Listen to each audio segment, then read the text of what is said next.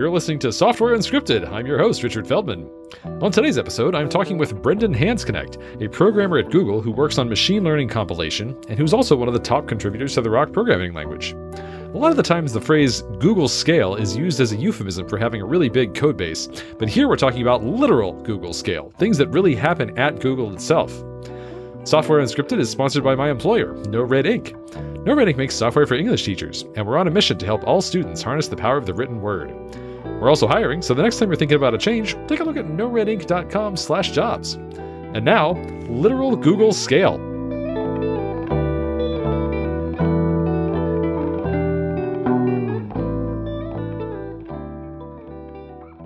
All right, Brendan. Yeah, thanks for for joining me on the podcast. Appreciate it. Yeah, great to be on. You had mentioned kind of in passing, like the last time we were talking, and it kind of stuck with me that because I didn't know this, that Go, the programming language at Google, was originally kind of hoped to be like maybe a, C replacement. Like it might be fast enough to mean that people wouldn't need to write C at Google like all the time or, or nearly as much. But I guess that didn't work out, or what's the story there? Yeah, so the original authors of Go, the big thing they were dealing with is seeing how slow and how complex and how, I guess, buggy writing C can be, right? Uh-huh. And so it's like from the, the writing side of it, C is a monstrous language. It's gotten better in recent years with a number of the more modern changes. Um, and as people say, it's kind of like more than one language now. Oh, interesting. Packaged into one. I haven't heard that, but I, I buy it. Yeah. The uh, language itself is is really has a lot of pain points. I mean, that's the reason why Rust appeared, why Go appeared, why a number of different languages appeared, trying to fix core problems that people end up running into when they're using C++. Uh-huh. Um, it definitely gives you a lot of control, a lot of power, but it has a lot of foot guns in it, right? That's the easy sure. way to put it. when Go was originally being developed, the idea was that they can make this nice new language that can kind of replace a lot of our internal, you know, microservices and functions because we have a million services all talking to each other. And most of them at the time would have been in either C or Java because those are two of the biggest languages in Google in general. C for anything that needed to be really performant, and Java for everything else that doesn't need that hardcore performance aspect.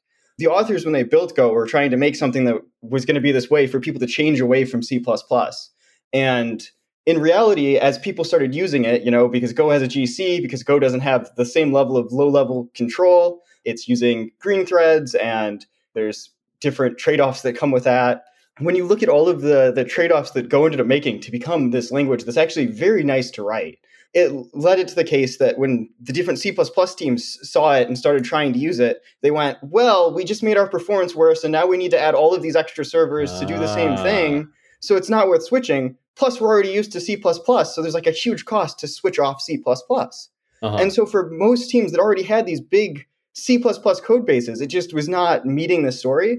On top of that, you know, it doesn't really have the best C or slash C interops. You can't really just half change. That's not really oh. a story that works well with Go. And so, as a result, most of the C people, like a couple teams, would have switched, but most of them just kind of looked at it and said, it just doesn't meet our needs, or it's too much effort to switch for gains that we're already used to how C works, what we're doing, all of that. Most of those teams did not switch, and we still have tons and tons of C at Google, and still a growing number for sure. but a lot of Java teams, on the other hand, when seeing Go and seeing how much less verbose it is and how it actually gave them speed gains compared to Java, but they didn't have to switch to C, a lot of Java teams, and especially new projects that would have been done in Java, are like dying off and disappearing at Google and being replaced instead with a ton and ton and ton of Go code and Go projects. And so Go, which was meant to be this language targeting C, just really didn't pan out in the way they thought it would, but still ended up making all of this value and making a new language that's super useful, just in a slightly different context than the authors were originally like looking at or intending. Wow, that's fascinating. They aimed really high in terms of performance, didn't quite get there, but they did get there on the removing foot guns and then accidentally along the way maybe address other pain points that people had with Java. And so it ended up taking off but not in the way that they expected. Yeah, and so definitely a lot of greenfield projects in Google and new projects end up using Go or things that don't need the max performance. But whenever you start thinking of max performance, it's still nope. C plus plus. It's it's the top choice at Google. I know we're occasionally looking at other languages like Rust and whatnot. I've even seen Zig mentioned in an internal doc once. So oh, really? they do regularly scope out and look at different languages. But yeah. currently, C is what you'll get if you, you say, I, I need to get performance out of my machines. Yeah, because I remember watching the talk. I'm totally blanking on the, the name of it, but it's it's from the, the people who did the big hash map optimization, like that ended up in Abseil. It's called like Swiss table is the name of the, the hash table. Yeah, all the flat hash map stuff. Yep. Yeah, there were like two different talks, I think both at CppCon. Yeah, about like high performance hash maps. And what was interesting was just talking about how like if you can move the needle like 1% or even a fraction of a percent on hash map performance across all the hash maps that get used at Google, that is millions of dollars. I still really like one of the things they said about it, which was like people regularly come up with faster hash maps, and we look at it and debate mixing different things in and whatnot. And generally, our answer is sure, in your benchmark, it's faster. But when we start looking at how it scales across all of these crazy use cases we have at Google, there's right. ultimately some trade off that it doesn't meet that ends up costing more. Like for example, oh, that uses 1% more memory. Well, memory is actually more expensive than CPU, generally speaking. So there you go. I don't care that yours is faster. You just increased my costs, right? And so there's like this giant bag of trade offs across so many applications that they're looking at. It's always interesting looking at the different micro benchmarks and what people try to keep pushing the needle forward. And definitely it has still changed and evolved and gotten better over time. This reminds me of a term that you introduced me to, which I had not heard before, which was SWE years. Do you want to explain what that is?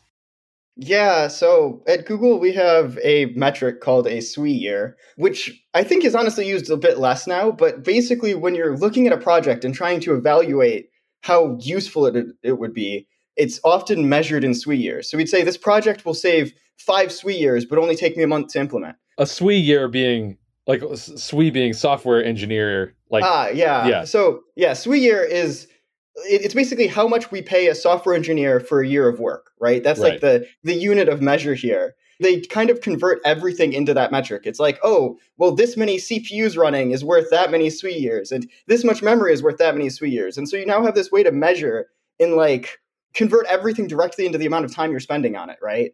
And so I can say, you know, this project will take me a month, so that's one SWE month because it's just me.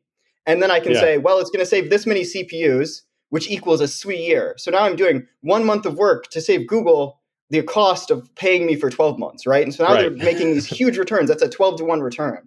And so a lot of projects have this like internal metric when they're measuring like especially like compute usage they'll use SWE years as like this unit of measure to decide how worthwhile a project is something that occurred to me is that you don't usually see that type of like very direct comparison like most software jobs like usually on the software side, it's like you're not really thinking about profit, right? Like the difference between how much money comes in and how much money goes out. It's just like, well, all the programmers are like a cost center. We're like R and D, research and development, and then there's a different part of the business that makes the money.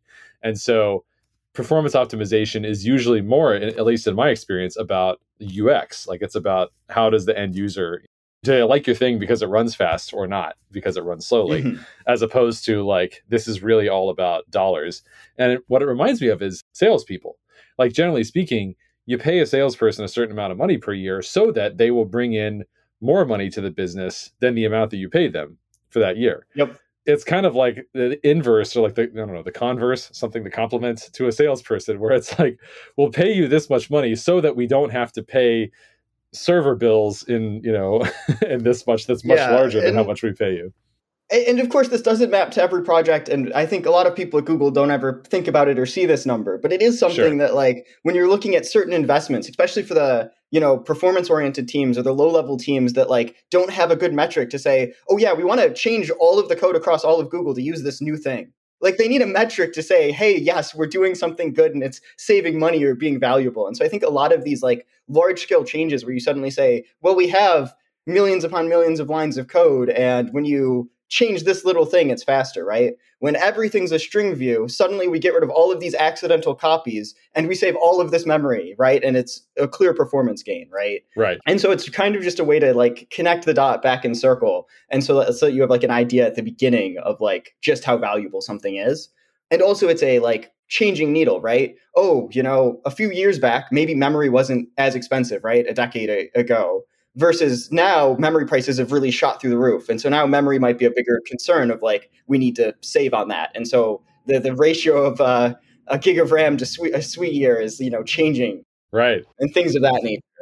I wonder, like, given that, a question that naturally comes to my mind is like, if you're at that scale, how do you ever use anything other than like a C or something capable of getting that same level of performance? Like, how do you ever justify using Java or Go or anything else that can't be optimized to that level because it's just so expensive? Yeah, I, I mean, that, that's a, a, valid statement. And I think a, a big part of it is that developing the software and getting things out there is also really important. And C++ sure. is not the best language for developing something fast, for avoiding certain classes of bugs, for designing certain software, right? And so I think that's yeah. a big part of the trade off.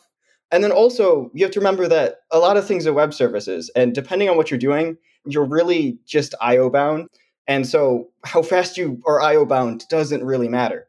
It matters a little bit, right? We saved X number of nanoseconds before starting sending out the first byte again to the, the next service. There's a good comment by Chandler Carruth, who uh, he regularly gives talks at CppCon, and is heavy in our C++ world, but he made a comment of like, Google is really just the protobuf moving company. We take things in one protobuf and we send it and put it in another protobuf, and we repeat that n times until we get the result we want and send it back to the end user. And you know, so like when you're mostly just moving things around, Go and how it does things is obviously a much easier language yeah. for for most of those tasks. And so the performance doesn't really matter when you're like, "Hey, CPU, take the data out of that buffer and put it in this other buffer for me. Thanks. Right.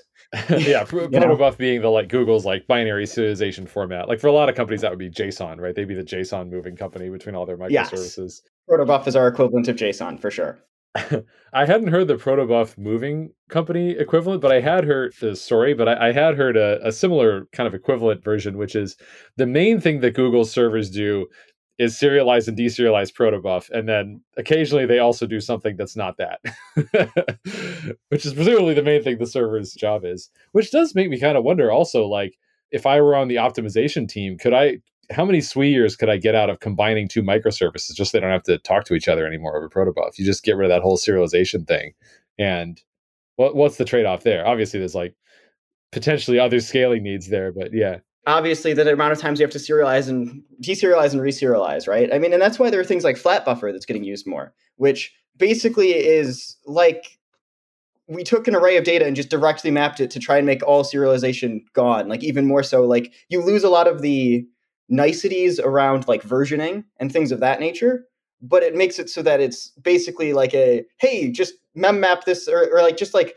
turn this into a struct right? This is all in the exact right byte format. We don't have to do any parsing anything. Just consider this pointer that struct right? So obviously that helps with parsing but has all of these other versioning problems and things of that nature that you sure. have to deal with. Of course at google it's, it's helped by the fact that you can we live in a giant mono repo right? If i want to change some service from protobuf to flat buffer right mm I can look at every single place this is used potentially and updating them all at once. And so there is no versioning control when I have this giant, you know, scope. Um, and of course, you have to get the giant CL in, but the CL? I don't know what that is. Ah, uh, yeah, sorry. Uh, that's our equivalent of like a PR. It's a change list. Is oh, okay. it stands for. Got it. But yeah, they're generally something in the range of 200 to 500 lines, and they're like our individual chunks of like code, with exceptions of giant monster automated changes and things of that nature. I guess you still have to get the deployments right, though, right? Even though the code can change atomically, like servers and, and clients, for that matter, right, They are not atomic. yes, they, yes. Yeah. Servers for sure have rollout, and there's lots of policies around that, and lots of testing and things of that nature. No doubt. Yeah, that reminds me of um. I, I guess I don't know what the relationship is between these and flat buffers, but I know Kenton Varda, who did uh, Protobuf v2, he also did Cap'n Proto, which was like the serialization format he came up with that that was the big selling point was you didn't have to parse it because it was the serialization format was literally the exact same as what was going to be in memory so you could just call mmap and then there you go your data structure is there Cap'n proto is like in between flat buffer and protobuf much closer to the oh, flat buffer side but i yeah. think it has some slightly more feature richness to it but i haven't looked in this a long time so i could be off with that yeah, I wonder how they deal with pointers. Like there, there must be some sort of like it's just an index, and to assume that the the memory's bit right? I mean that you can't just serialize arbitrary pointers. That's not going to work. Yeah of course yeah. I think everything would have to be with with indices instead Offsets, of pointers yeah. right? Okay interesting. Okay so going back to this idea of like you have all these like really high performance needs in, in some cases but in other cases you're sort of like io bound and it's not a big deal. I wonder how often like an analysis gets done to figure out, well, did we change from the one to the other? At what point are you like, okay, we started off being like, we got to ship this thing, that's our focus. We're assuming everything's going to be IO bound anyway, so let's just use Java or Go or whatever. We don't need to go all the way to C. And that's true at first, but then at some point, the thing gets used more and more, and maybe the performance characteristics change, or like you said, maybe the hardware changes. Maybe something that was uh, previously cheap is now expensive. Do you know if it ever happens that people are just like, you know what, we got to rewrite this whole thing in C for performance? So I definitely know that it has happened and does happen from time to time, but I don't have any like good idea of how often that type of a change ends up getting done. I'd assume most likely talking about serialization again. They might pull out like part of it that's like the performance heavy part and add an extra serialization and deserialization. There's your extra microservice that gets sure. branched out to because then you just have one small piece that obviously is the very heavy piece or you know pull it into a c++ library and do cffi of some sort. It might also happen. But yeah i don't really have good metrics around that of like how often it ends up happening. Yeah. And i guess as long as you're starting for something like java or go which like in, in the grand scheme of popular programming languages do a lot better than like something like ruby or python maybe you're io bound there but you might not be in one of those other languages. I'm reminded of this company, I think it was called iron.io, if I remember right, that did a blog post about how they they migrated a bunch of servers from Ruby to Go.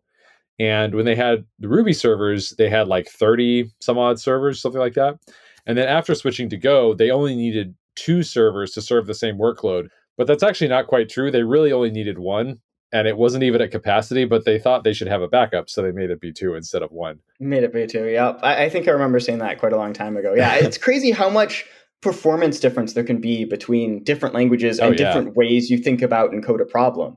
I mean, right. you see it regularly in lots of companies, right? They start with something that's quick and easy, and then they transform it, right? You look at Facebook, they had PHP, and they were so dependent on PHP that they literally made a VM to run PHP called Hack. Yep. Like, yeah. You, you, know, they're just embracing that. Um, and apparently, originally it was a compiler. They first made a compiler from PHP to C before they made the VM for it. And so, like, yeah. you know, obviously there's some heavy demand there, and so they needed to solve a problem, but like it wasn't reasonable for them to just go and got all the PHP and change it to something else. And like you well, regularly see this at lots of different companies.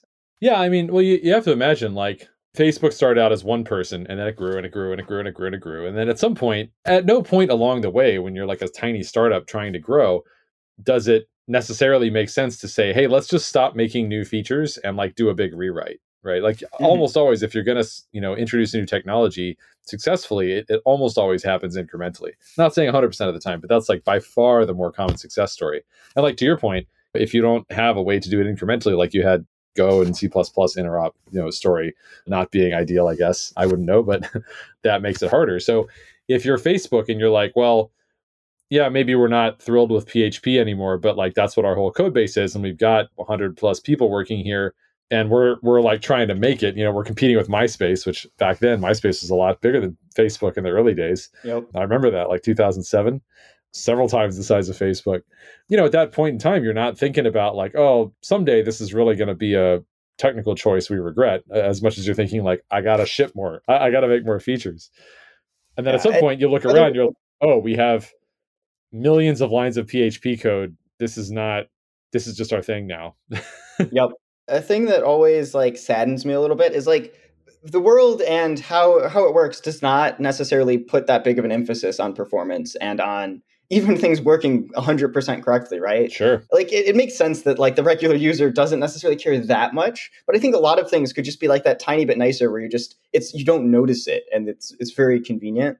And so like we have so many things that are just so wasteful but like when you're twitter or whoever else and you have a backend if it's slow well you're getting so much money and it's better for you to add more features or do x y or z other things and not care about the servers because so what? You're running a thousand servers 10000 servers.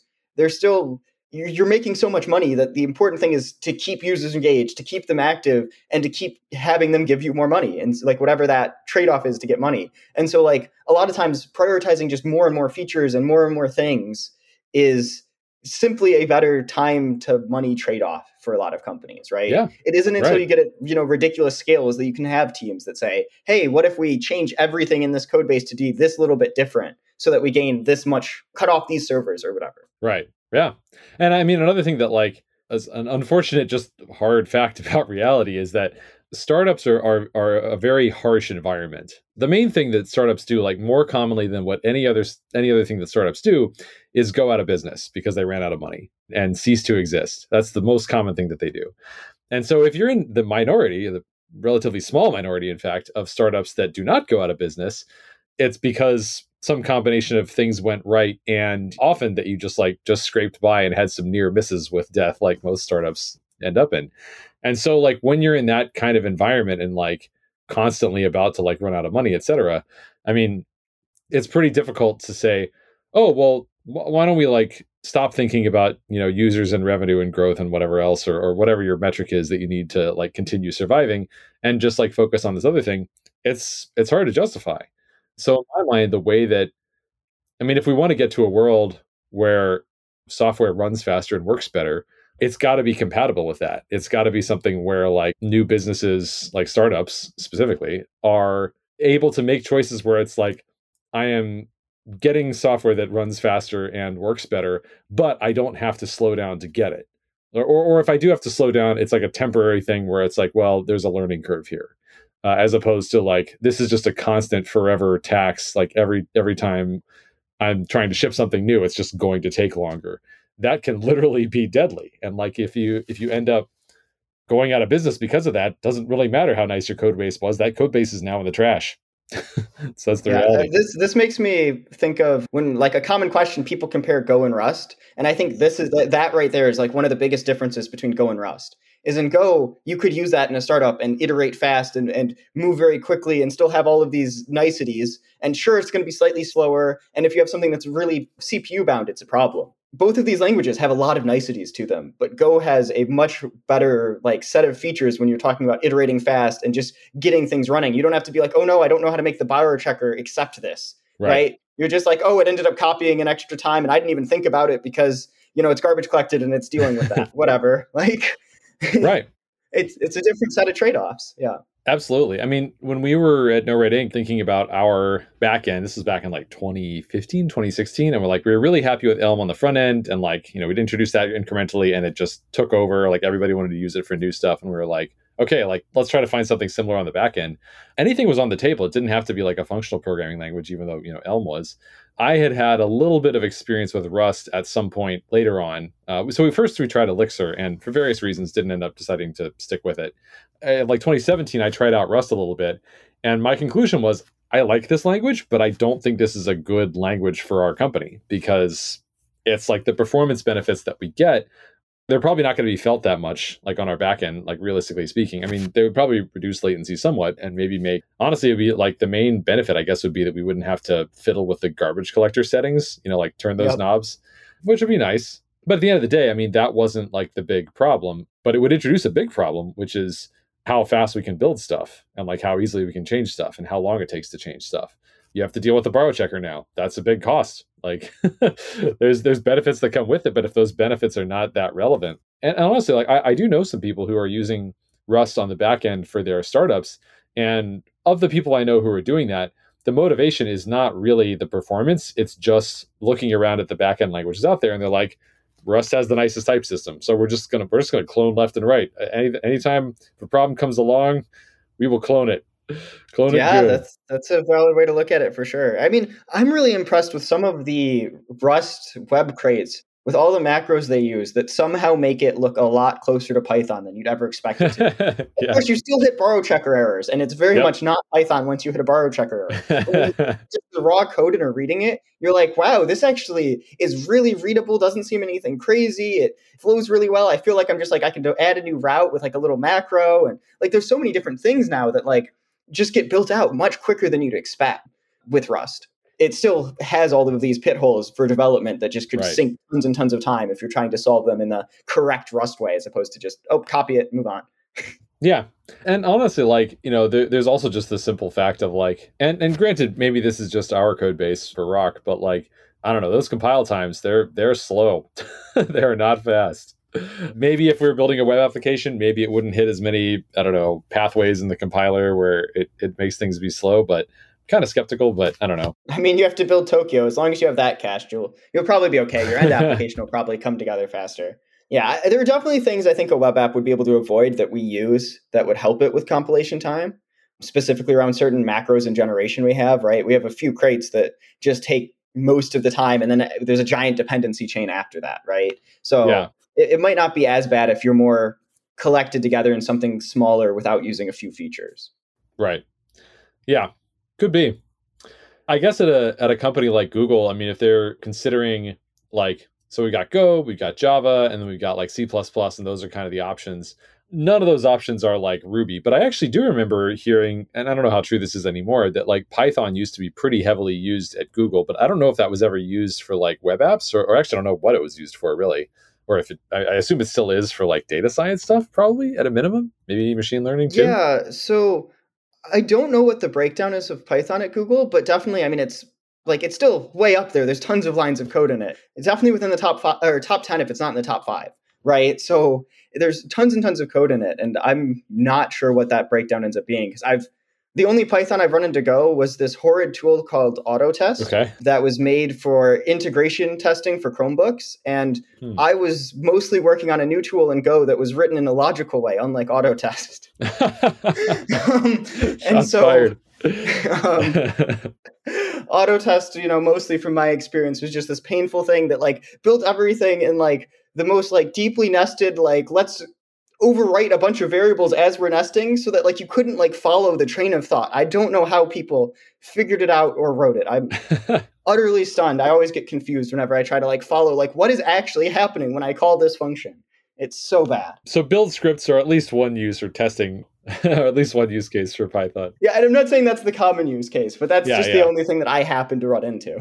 Because you work on machine learning, right? As I recall. Um, so yeah, currently the main thing I do is working on a compiler for machine learning. So it's taking your TensorFlow model and getting it running on a TPU. And so now that we have TPUs and phones too, it's like how can we get it even potentially to compile fast enough? You could compile it on device and different things of that nature. Interesting. Yeah. Obviously, like that's going to be a very performance critical environment. Compilers, I, I, I honestly um am kind of surprised.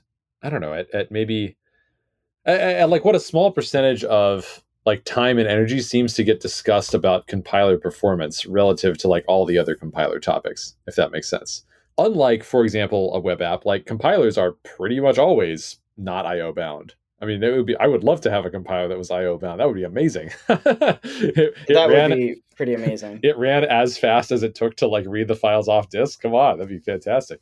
But that's not the world we live in. It's like i'm always compilers are like the thing that I wait the longest for of all the like different types of software that I use, including web applications, which are like sending bytes across the world. Yeah, that's definitely true. Like the compiler is just sending bytes to and from a couple of millimeters inside my machine.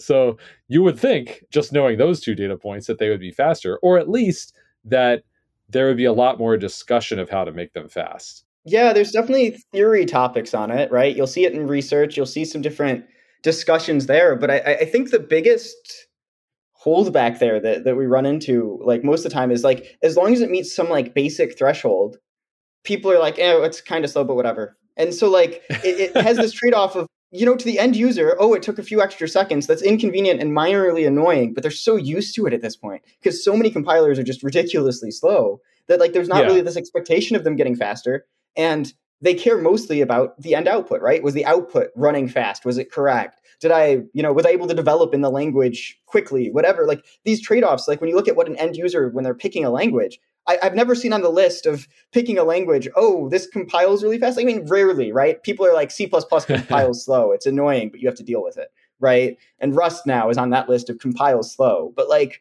I think most people, even though they might like put it as like the last bullet point, it's not really the the big deciding factor of like what language they want to use and so it's not prioritized as much. Now on the one hand i agree. I think in practice that's not something people like consciously think about but there is some reason that a whole bunch of dynamic languages got really popular in like the 90s and like early 2000s and then like now they've they've all got like type checkers but like ruby php python javascript all started out as dynamic languages, all got very, very popular over the span of like a decade. Why? I mean, if they all ended up getting type checkers anyway, like I, I, don't know that it was like, oh, their design was just so fluid and dynamic and flexible that like you couldn't put a type checker on that thing. Well, they all got type checkers, so apparently not.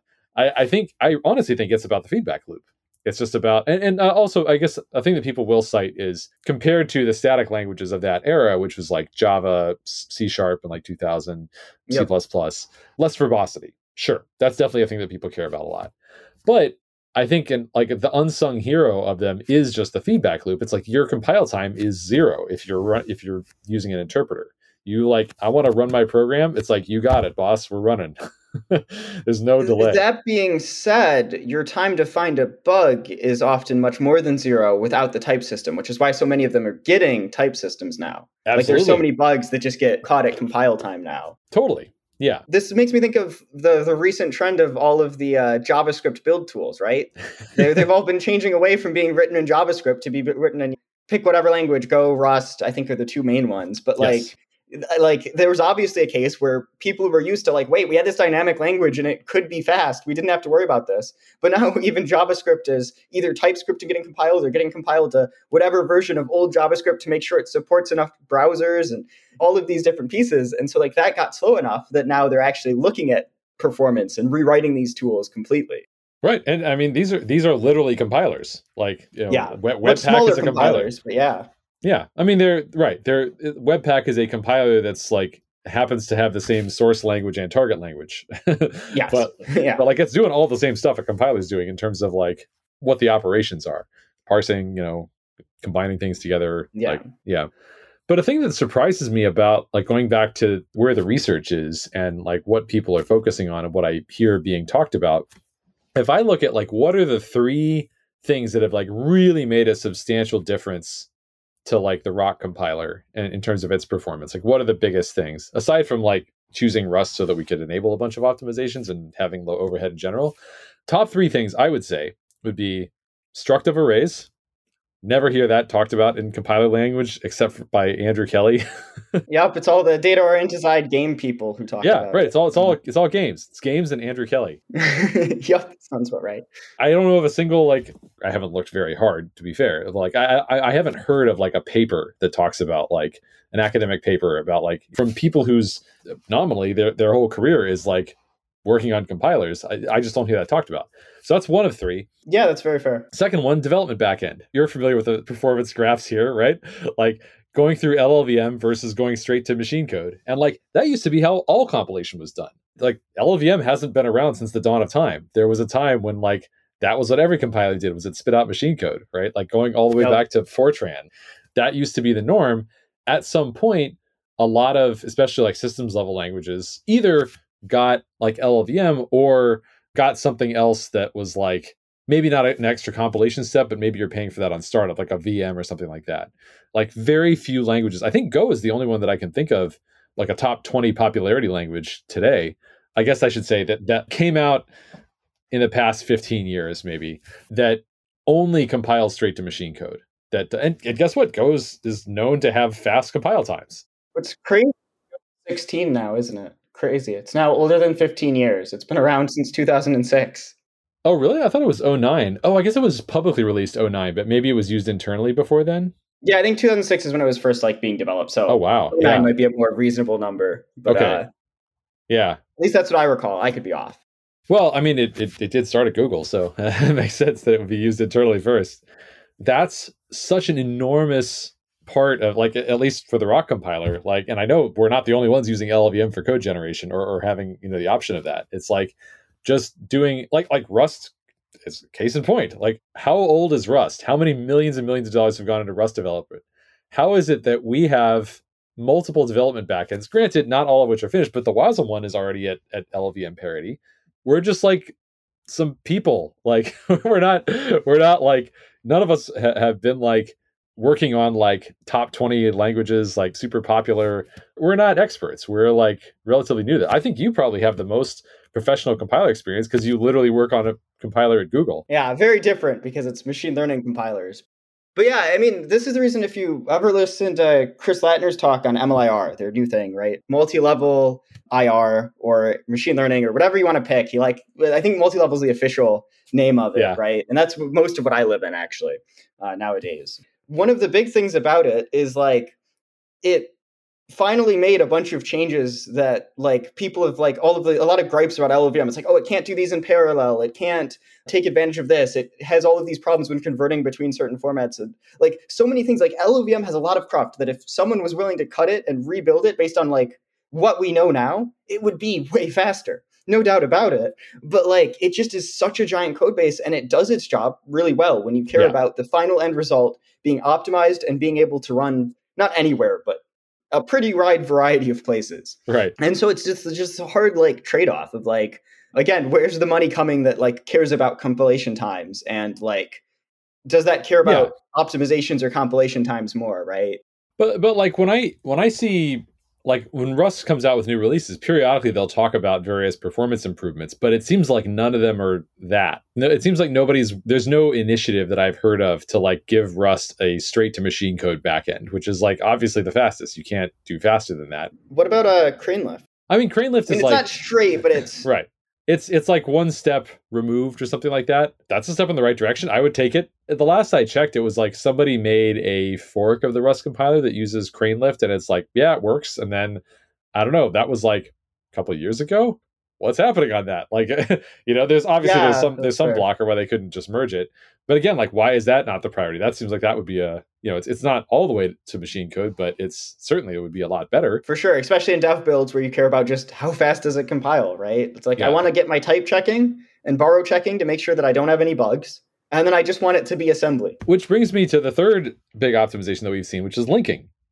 And linking is something that, okay, granted, we have like our own, we can cheat, right? Because we have these like special things going on. But the way that we can cheat also applies largely to Rust in the sense that the way that we're able to cheat is like we call it, for those who aren't familiar with this, it's called surgical linking. And it's basically this idea of like, we know certain things about the like precompiled binary because we're like responsible for building it and so we can just sort of like go through and only make the linking updates we need to make as opposed to like doing arbitrary linking like most languages do but if you're a rust program you also know certain things about that. Like most rust programs are not doing cffi most rust programs are just it's like almost all the crates are almost all rust. So for every crate in your dependency that's pure rust and not doing any cffi you're in the same boat that we are in the sense that you're like yeah i i know i made all of this. I i know how it's it's laid out. I know like i can do pre-work and cache things and like not have to redo all that linking every time. And like linking is another thing that's like pretty slow it's like a yeah it, it really really shows up on the flame graph but it doesn't have to if you're like actually optimizing that so i don't hear like when i hear about people talking about rust performance i don't hear about them talking about these things. I don't hear like, let's do some struct of arrays optimizations to how stuff is represented in the canonical IR or type checking, or let's let's do a dev backend, or let's let's do our own linking. I, I think a lot of the big details there are around like two main factors one, this information is not exactly the most like just out there. Like, sure, you can look at a game dev talk and see what they talk about and then say, how can I apply that to my compiler or whatnot? But yeah. if you're just a random compiler author, you may very well not be watching game dev talks about structured arrays and then saying, oh, I want this in my compiler, right? sure. And so there's obviously that gap right there. And like with that, of course, a lot of compilers are already built and changing destructive arrays is very different than thinking about and writing a compiler with structured arrays in mind. True we did make that change. Granted, our code base is not nearly as big as some of these other languages for sure. So, but I, I guess that's and that, maybe that's the thing that surprises me is like, why isn't there more interest in the or, or apparent interest? Is my perception in these topics. Yeah, and I think that follows my other point is I don't think there are many people that are willing or like that are interested enough that really want to dig into these low level details to figure out what works. Mm. Like, yes, there are people that care about performance, especially of their end application, and you know, Rust is someone's end application. But right. like when it comes to like the linker, right? There's a lot of nitty gritty, annoying details and undocumented things, and making sure that it always works, and you're not going to have all of these edge cases and bugs that you're going to have to deal with to make a new linker.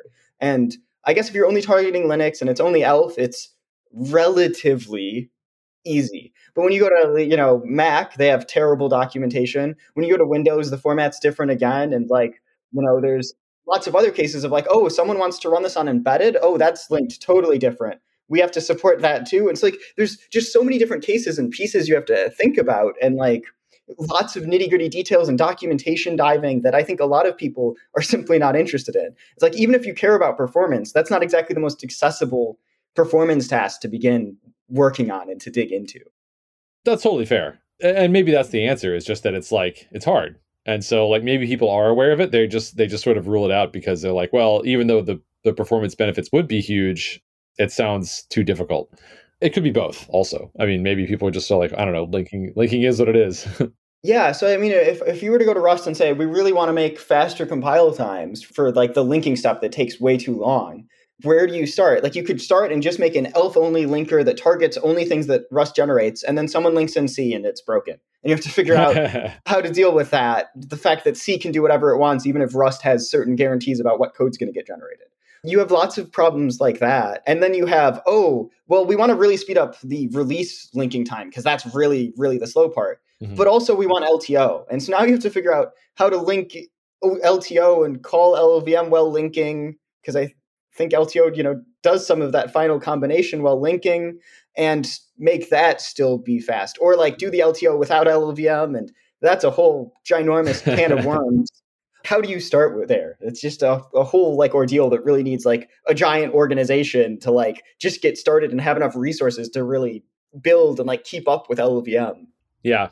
I mean, I guess like on the one hand, I totally agree with all of that. Like that makes sense. I'm not saying it's easy, but I guess it's more that like I see much more ambitious projects being taken on all the time, but with much, at least from my perspective, I don't know, seems like less upside. Like, I mean, for example, Chrome making a browser even back in 2008 that's like a that's a huge undertaking you know what you're getting yourself into you know there's going to be tons of edge cases tons of underspecified like behaviors that like should work according to a spec but actually because internet explorer did it this way you have to try and do it that way too just to so that yep. websites won't break. Like there's just it's just a linkers to the power of 20. Like it's just just astronomical pile of that stuff. Yeah, I, I totally agree there for sure, no doubt. Yeah, but they did it, and and now it's the most popular browser. Yeah, I, I guess like maybe I'm just uh, uh, unreasonably surprised by the average like willingness to take on projects like that because like yeah sometimes they are really hard but sometimes that's the only way to get the really big benefit and it's not like there aren't people that are trying, right? Mold is a new linker that's very clearly targeting things like this. Zig is building their Mac OS development linker. Yep. Then, of course, we have the surgical linker, which is much, much more limited in scope. But right. again, is when you're talking about a Linux executable, currently the, the speed is basically the speed to flush a mmap to disk, right? Yeah, it, it actually is IO bound. like, which is wild. I mean, that's like, that's amazing.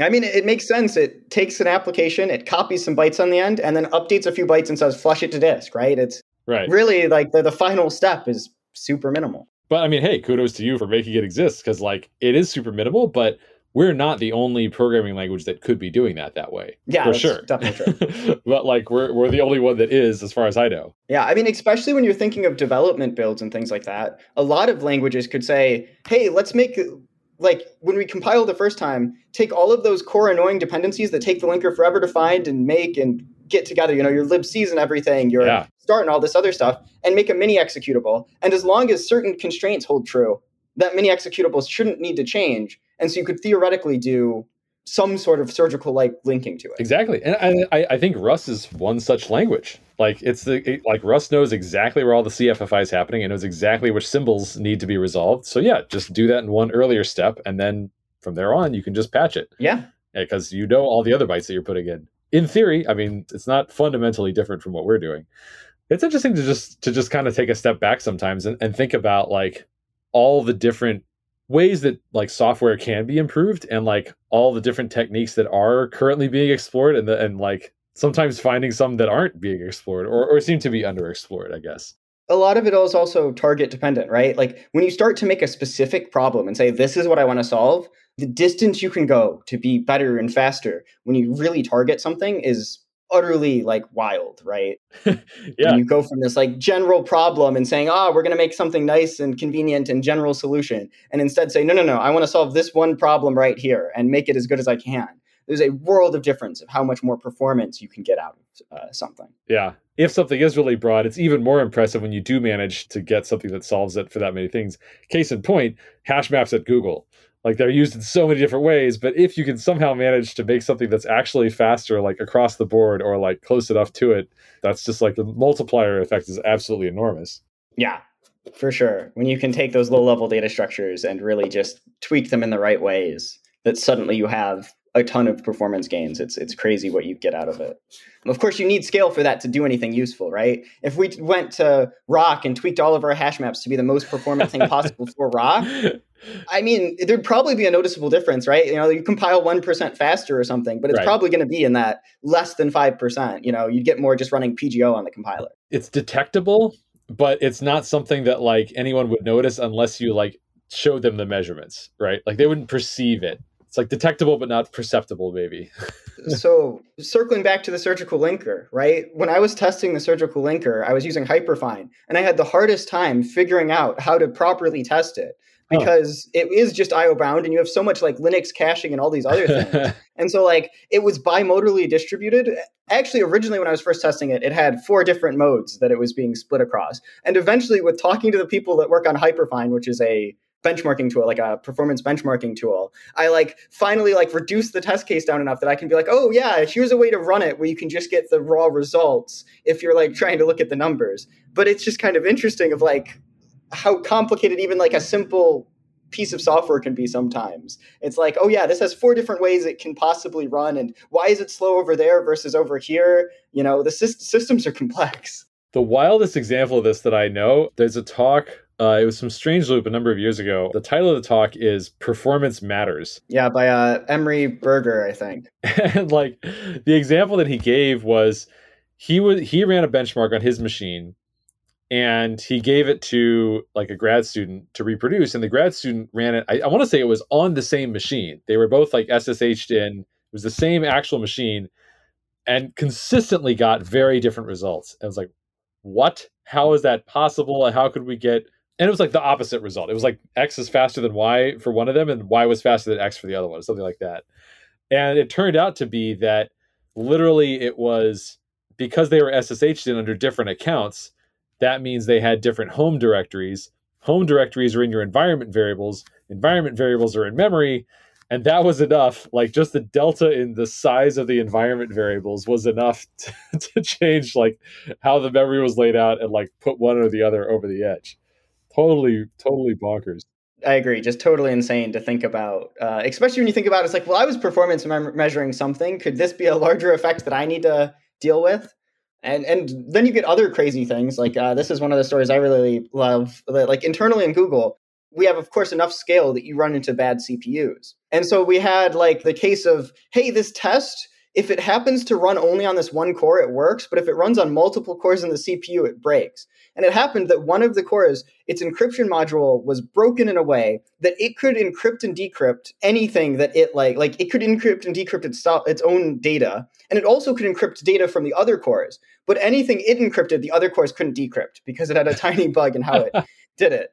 And so it's like when you get to like the scale, you have other things of like, never thought about that as a problem, but like who knows what types of issues it could cause of like why is this computer not working? It's like, well, that one core over there, you see, whenever it happens to do the encryption operation, it's wrong. so do you, how do you solve that? Do you? I mean, I, one option is you just throw that CPU in the trash and put in a new one. But but I, assuming you can't do that for some reason, do you just like pin to one core or something like that? Just like try to avoid having these operations around that core? Like, what do you even do there? Pinning to one core wouldn't be a good solution in this case because if it happens to be that one broken core, when you save the data to disk, you still have the problem of like, here's data that's encrypted wrong. Right. right? I mean, at Google scale, the big thing is just like noticing and I think tossing the hardware essentially, or like whatever warranties, et cetera. Right. And so it's like, adding things like little instrumentation into applications to notice these weird quirks when like there's certain failures happening that's not a problem that I would want to think about, especially when you're like, oh, what if I happen to get that one consumer laptop that is raw? Yeah. How many SWE hours did it take to even find that one? I wonder. Probably a lot more than the cost of just throwing out the processor and getting a new one, as it turned out. Yeah. But yeah, I mean, who would guess that that's yeah, that's, that's for sure. Chrome OS, when I worked there, they we did a lot of end to end testing, of course, and there was regularly things of like, oh, this thing failed on this device finally. And so, you know, we've been running these tests and they're failing and we're trying to figure out why. And it's, oh, it's just this one device happens to have like have this thing broken now. And it's, you know, these little types of things that like as a SWE looking at your dashboard, like, why is this test flaky? I just want to solve my flaky test. And it's like, oh no, it's just this one piece of hardware in the lab is aged and broken now. Right. Uh, and it's problems that you just don't even like think about that suddenly are cause lots of pain and irks and you know your commit queue is super flaky and so many scale problems that do exist too in that sort of uh, uh, environment. Yeah.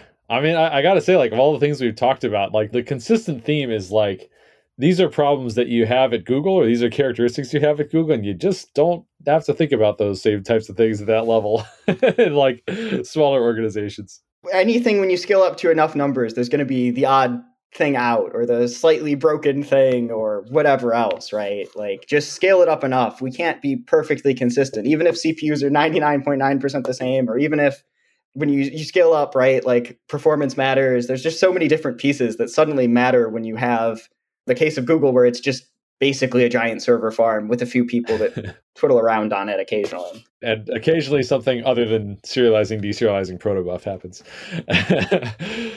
this is yes, this indeed. is really cool. I, I feel like I learned a lot about like a lot of things I didn't know about before. So yeah, I, I really appreciate your uh, sharing all this. This is really cool. Yeah, I always love talking about performance and these type of things. It's definitely one of my like hobbies. Essentially, is how can I make this run faster? Like, what can I twiddle with? It's something I like digging into and yes, having fun with. Yeah, me too. Awesome, man. Well, yeah, thanks so much for uh, for coming on the podcast. This is fun. Yeah, this has been a really good time. Thanks for uh, hosting.